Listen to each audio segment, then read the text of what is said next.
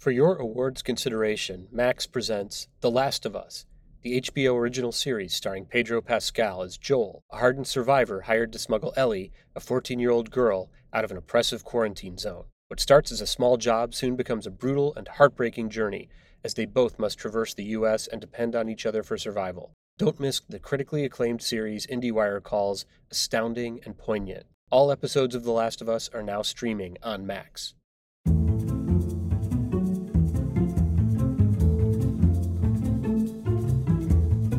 Welcome to IndieWire's Filmmaker Toolkit podcast. I'm Jim Hemphill, features writer for craft and special projects at IndieWire. My guest today is director Lesli Linka Glatter, who I've been a fan of going back to her work on Amazing Stories in the 1980s. Since then, she's become one of the most versatile and accomplished directors in television, having done great work on Twin Peaks, Mad Men, The West Wing, Homeland, and too many others to mention. Her latest release is the HBO Max limited series Love and Death, a true crime drama written by David E. Kelley that follows an extramarital affair in a small Texas town in the late 70s and how it leads to tragedy. The tone Glatter creates for the show is truly extraordinary, as it's entertaining without trivializing the tragedy, and is sympathetic to all involved without diluting the horror of some of the characters' actions. I talked to Lesli about her approach to the show via Zoom while she was prepping a new series with Robert De Niro, and had a great time hearing her insights. Here's our conversation. I want to start with whatever your initial conversations were like with David E. Kelley. Uh, when you come on to something like this, does he already have the scripts written? Is he in the process of writing it? What What are the first discussions you have with him? Oh. So actually, the Texas Monthly, the two Texas Monthly stories were sent to both of us somewhere around the same time, and you know, David and I I've always loved his work. We've both always wanted to work together. And I'm going to take his wordsmith like words because he said, you know, between us, we probably have about 70 years of experience and somehow we've never worked together, which is just shocking. And we both read these stories. And I tell you, if it wasn't a true story, you couldn't make it up. It is really a situation where real life is so much stranger than fiction. And I think we were both very compelled by it. I think in some ways we're exploring something that is quite inexplicable about the human condition. And we were much more interested in why this happened rather than how in terms of the true crime genre. Not that I don't like that genre, I do, but I'm much more interested in the deep psychology under that than the actual crime itself. You know, and that brought us together and we went out and pitched together and got it set up. And then David set out to write all seven hours and we were in constant contact as scripts came in. It was a great development process. He is a, obviously a brilliant writer and it speaks right to the themes that I love that things are not what they appear to be and you have to look deeper to see what's really going on underneath the surface. Yeah i mean that was one of the things i really liked about the show was the kind of inexplicable behavior and yet there's something about the way the actors play it that even if you can't articulate it you sort of feel what's going on you feel what why this happened and how this happened on an emotional level. And i'm wondering what kinds of conversations then you have with say elizabeth olsen and jesse plemons um, about that because i i felt like you know, her in particular, I mean, really both of them were really, really good at non-verbally conveying what their characters were going through. How blessed am I to be able to work with both of these two actors? I mean, really with the whole cast, with, you know, Lizzie and Jesse, who are extraordinary, and Lily and Patrick and Krysten Ritter. I mean, literally down to people who came in for a couple of days, like Brian Darcy James and Tom Pelfrey was there. I mean, he you know, he becomes so important in the last part of the show. I just felt like I was blessed with the most extraordinary group of actors. And I think we were all interested in what is bucolic on the surface, you know, and what is very different underneath the surface. And it's, you know, it's kind of the dark side of the American dream. I think we were all interested in, you know, you're looking at men and women in 1978 to 1980 and you know they this this group of people they did everything right they got married when they were 20 they had the kids they you know, had a good life. The men, you know, were scientists. They moved out to the suburbs and went to church and sang in the choir and were involved with each other in a good social set. Well, why is it that there is like a hole inside of your heart and soul that is a mile wide? That just can't be filled and you can't really talk about it. So that's all the stuff that I think we were all interested in. You know, they were all kind of in some sort of boxes, you know, that they didn't have the skill set to get out of. And remember, they're 28, 29 years old.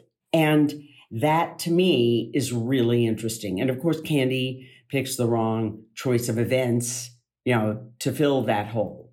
You know, but the fact that it was there is what interests me. You know, and I think all of us yeah, it's so interesting. Like by the time you get to the end of the show, and I don't want to have too many spoilers here for people who are who listen to it before they've seen the whole thing, but it is interesting then going back and looking at the beginning how the stuff that seems sort of, sort of like innocent fun in the first episode where it is just candy like kind of on a lark like oh you know i want to i'm attracted to you and let's make something happen and you're kind of with her as like oh this was just a, a fun little naughty adventure and the way that Kelley kind of gradually brings the danger into that and the tragedy is is really uh, great. And yes. so when you're dealing with something that's, I mean, I'm just curious in general, not even specific to this show, but you know, you always have such strong performances in your work. And as you say, some of that is you get lucky with casting, whatever. But but what do you like to do as a director? How do you see like your role in terms of creating an environment that's going to make the actors the most comfortable and the most able to do their best work? That's a great question, and it's absolutely critical. You have to create a safe working environment, and that is absolutely essential. I love actors. I love that they show us something about the human condition, and that is a very brave act to go to that deep place and expose it and especially when you're exposing things that are not necessarily pretty. So I feel that creating that kind of environment is absolutely essential. And I think as I've gotten older, I mean, I have an absolute no asshole policy. Everyone, you have to treat everyone with respect. I don't care what job you're doing. This is a team sport. We are only as good as our team, you know, and that I feel is incumbent on me you know, to create and, you know, the whole David E. Kelley, the whole, all of, you know, the executive producers, we have to create that environment for everyone to be able to do their best possible work. You know, and I think the actors did feel safe to do that. And I know that when Jesse and Lizzie and I got together to kind of plot out the affair, the affair, you know, again, it is the most unsexy beginning of any affair ever.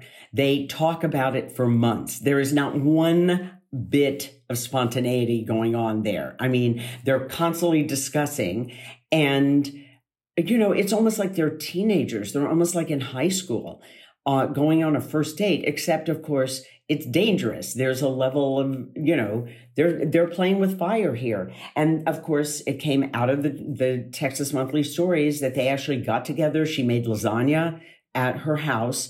And on butcher paper, she wrote the lists of their do's and don'ts so they would stay safe and protected in having this affair. And we copied the actual list from the articles that they still have. Um, so that to me was so interesting. And, but of course, you're playing with fire. You know, and we did chart out. I, I really believe that they mostly wanted to be seen and heard. That going and having lunch and sitting and talking was in equal part to having sex. You know, it was not this hot affair. It was more, I, I, it was more, they became best friends, you know, and have this special time together. Again, I'm not trying to excuse any behavior, but I think there was a, a kind of innocence to it. And and a little bit of a sense of humor because of the circumstances. I never want to laugh at the characters. You know, in the same way, when Betty and Alan go to marriage encounter in episode two, that is actually really moving. You don't have access to therapy. And marriage encounter is a way for couples to be able to open up and talk to one another. But it was actually set in a place called Dunfey's Royal Inn, and it was um, it was a theme hotel that looked like a medieval castle. Like I would never have put that scene in a medieval castle if it hadn't really been set there. Now, how crazy is that? But what happens there is really moving. Yeah, I mean, that speaks to another strength of the series, I think, which is the tonal balance that you and Kelley strike where you know i do feel like it would be so easy to go too far one direction of the other uh, or another where you either kind of lose the humor of that or you go so far that as you say you're laughing at the characters and right. so i mean how vigilant did you have to be about kind of monitoring that and you know calibrating that tone i think it was being sure that it, the actors themselves never thought they were making fun of the character they were always within those characters you know and that was essential to all of us. Again, we plotted through what the affair was and where how it progressed.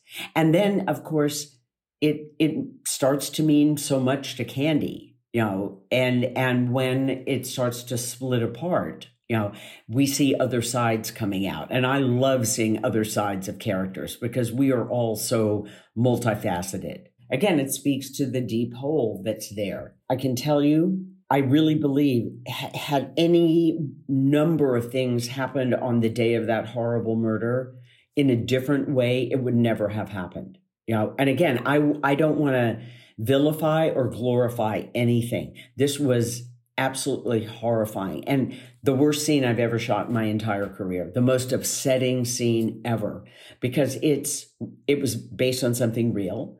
It is two housewives, two women, young women, in uh, this horrible laundry room, you know, with an axe. You know, I can barely pick up an axe, you know, to actually swing that thing 41 times. Something had to have cracked apart psychologically to even for that to happen. And again, we only have one account of that murder.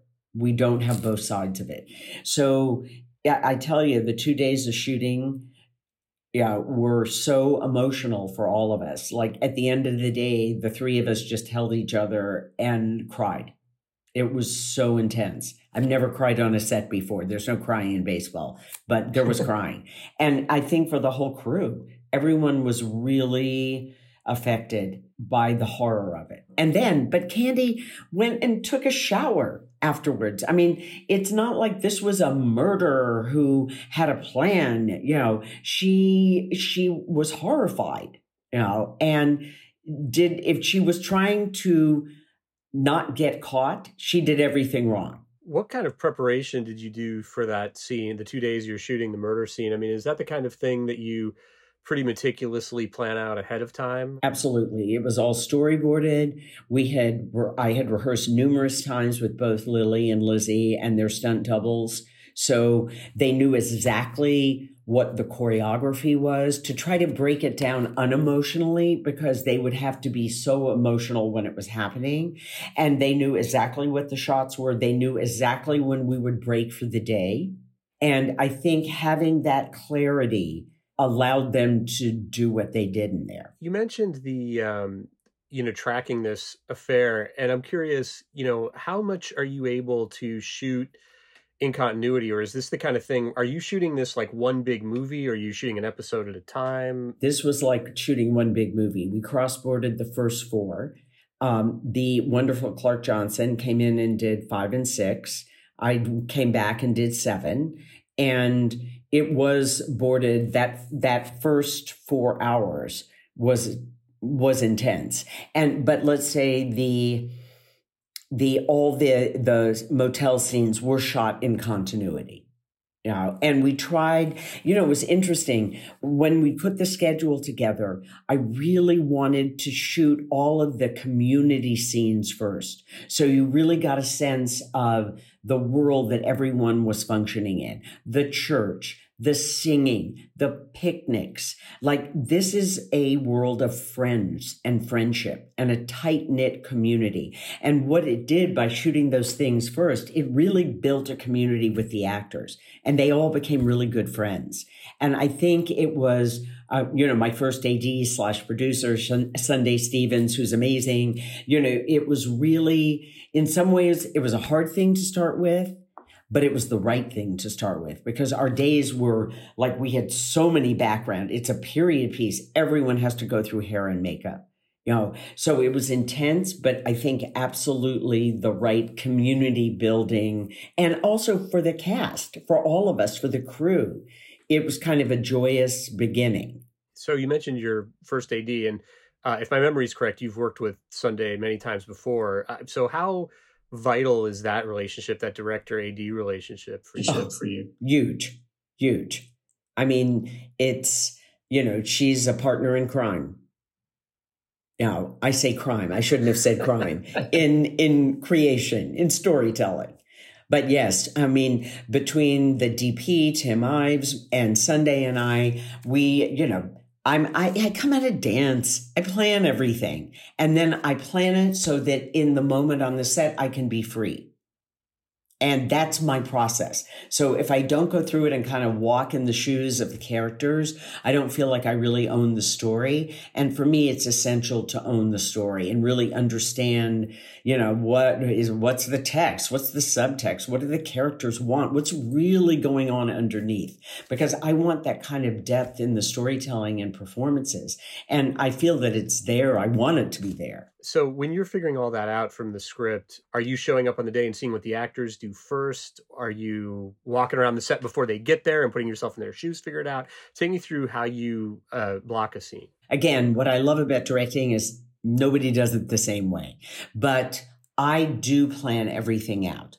You know, I do, uh, you know, walk in the shoes of the of the cat actors, plan the shots. I have an idea for blocking a clear idea, a, idea for where I'm putting the camera, what all the shots are in the scene. But I leave it open when the actors come in. I want to see what they're going to bring to the table. I don't want to come in and impose what I think it should be because I might miss out on an incredible opportunity of something I could never have thought of alone in a room.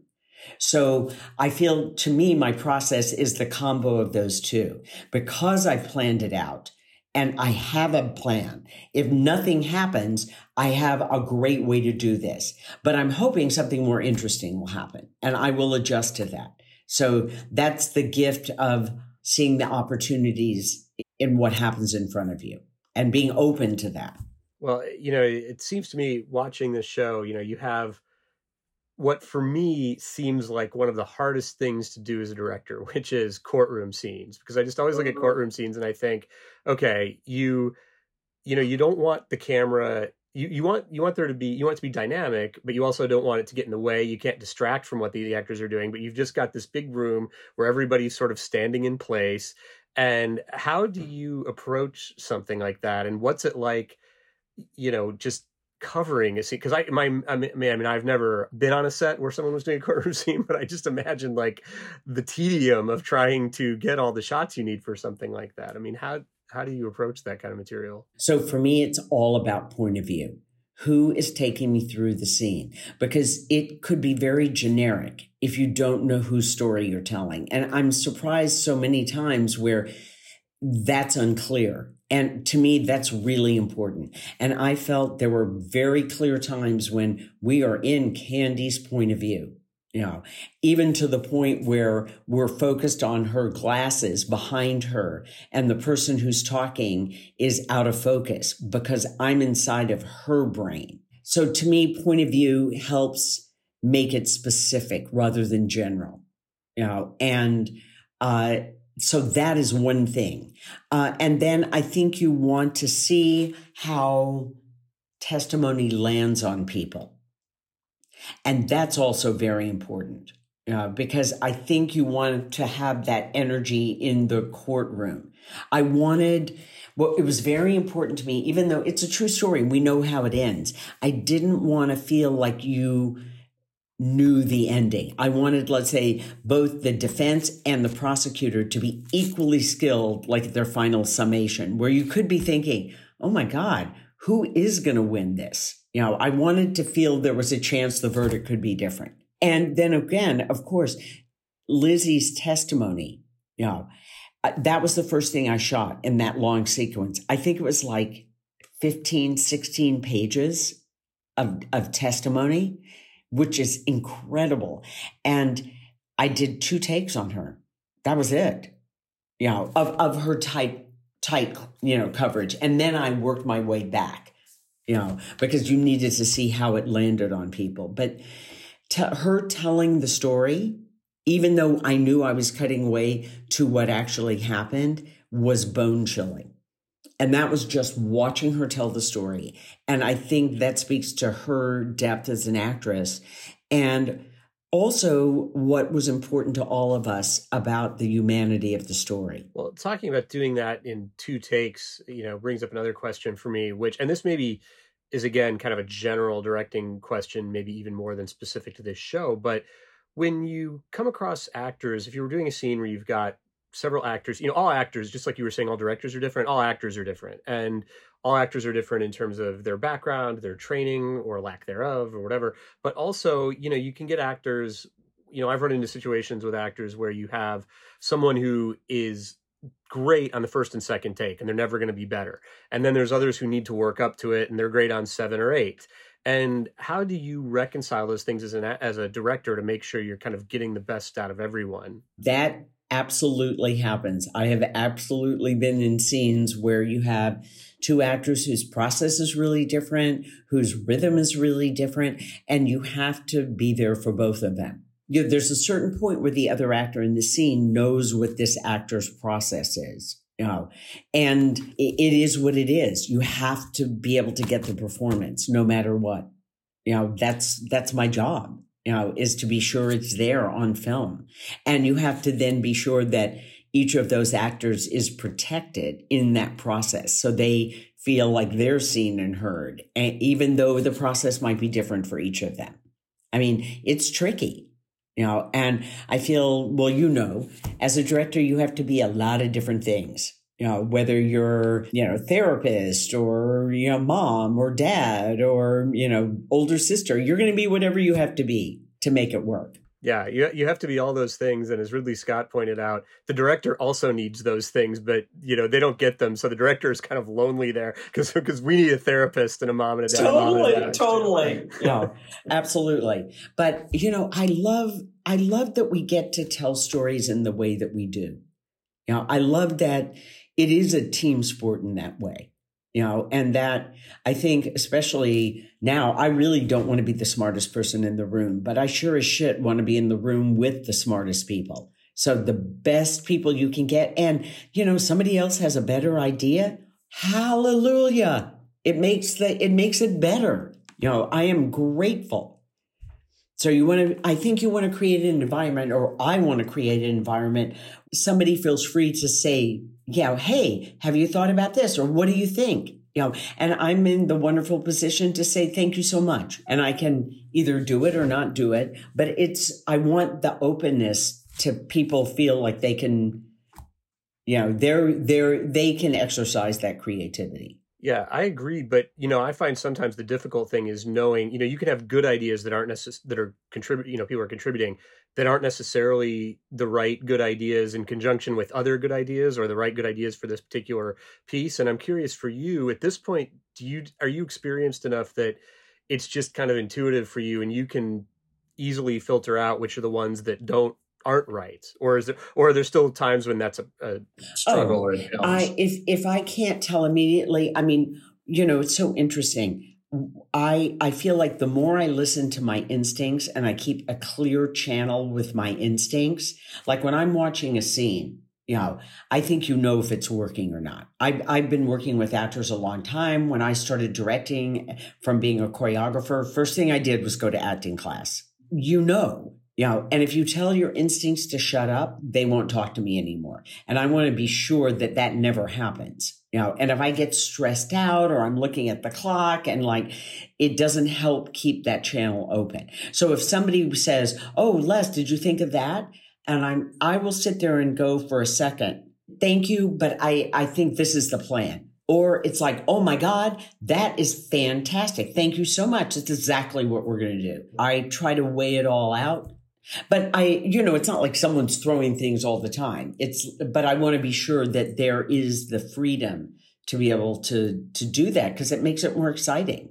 And I think one of the things that was interesting about this project is in some way you're, you're certainly in the first three hours, you're laughing but you feel anxious. And that's a very interesting one to play with. No, absolutely. I mean, that is again, it's one of the things I found really interesting about the show was by the time I got to the end, how differently I was responding emotionally to it. And I'm actually curious now to go back and watch it again because I'm curious to see how the first few episodes play, having seen where it goes.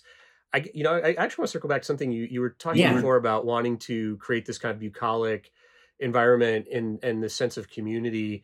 Uh, where did you? How did that inform your choice of where to shoot this? I mean, did you actually shoot this where this took place, or were you shooting somewhere different? Talk a little bit about finding the locations. I mean, location is incredibly important to me because I think environment is so much. It it helps create character. You know, the environment is always a character me to me, the world.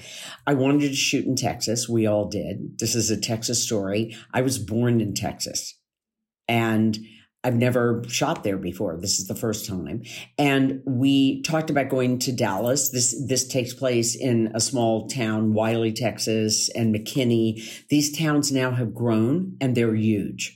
Yeah. So Wylie was like 3,500 people in 1978. It's now like 50,000 people. So it doesn't look anything like it did. So we ended up going to Austin because it was so much easier to get, or, or there were so many small towns that looked like they could be Wylie you know, because they were 3,000, 4,000 people.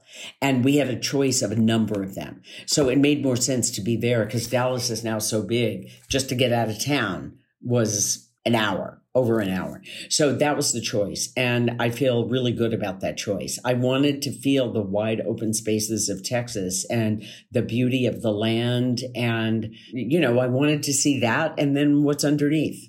You know, it is the dark side of the American dream. It is an American tragedy. Well, before we go, I guess, you know, I always like to get a try to get a scoop here. So, is there anything you can tell me about uh, what you're working on now? Is this something you can talk about, or is it? I can. It's it's come out in the world. I just came off of a scout. It is a six part limited series for Netflix. Uh, it's called Zero Day, uh, written by Noah Oppenheim, who wrote Jackie, and up until like two months ago was the president of NBC News, and he teamed with Eric Newman, who created Narcos and Michael Schmidt, who's a two time Pulitzer Prize winning correspondent for the New York Times. The three of them came up with the story, and Noah and Eric wrote it. And uh, it's called Zero Day, and it's about a zero day event. Have you heard? Do you know what that is? Okay, zero day event is the thing that the intelligence community is most fearful of. It is a defect in a software that a hacker can get inside and infect a whole industry. So what it, you know, this has happened. The first one is like 2010, the Stuxnet, Stuxnet virus in the Iran you know, all the Iran power plants. And now we've experienced these in various industries, but always one at a time you know. So this takes the premise which is not that far in the future you know and we have great advisors and it takes the premise that there is a zero day event that affects all industries you know simultaneously. What it does look at is would we behave differently if something like this happened again? Would we go to war with the wrong country? Would we give up all of our rights our you know rights to privacy to feel safe again so it looks at like things that I'm really interested in. And um, Robert De Niro plays the last ex president who could reach across the aisle. And he comes back to head the Zero Day Commission. So that's kind of the setup and we we're putting together an amazing cast. I'm so excited, and the writing is so smart, and the chance well, yeah. to work with like a hero of mine, Robert De Niro. I was just gonna say, I mean, I can't wait to see what you and De Niro come up with uh, working together. That's going to be really exciting. So, well, I always love talking movies and TV with you, Lesli. You're just the greatest. The greatest. So, thank you so much for uh, for doing this with me. I really appreciate it's it. It's great to talk to you. Thank you for watching it. I it was it was an incredible experience to delve into this material. I tell you.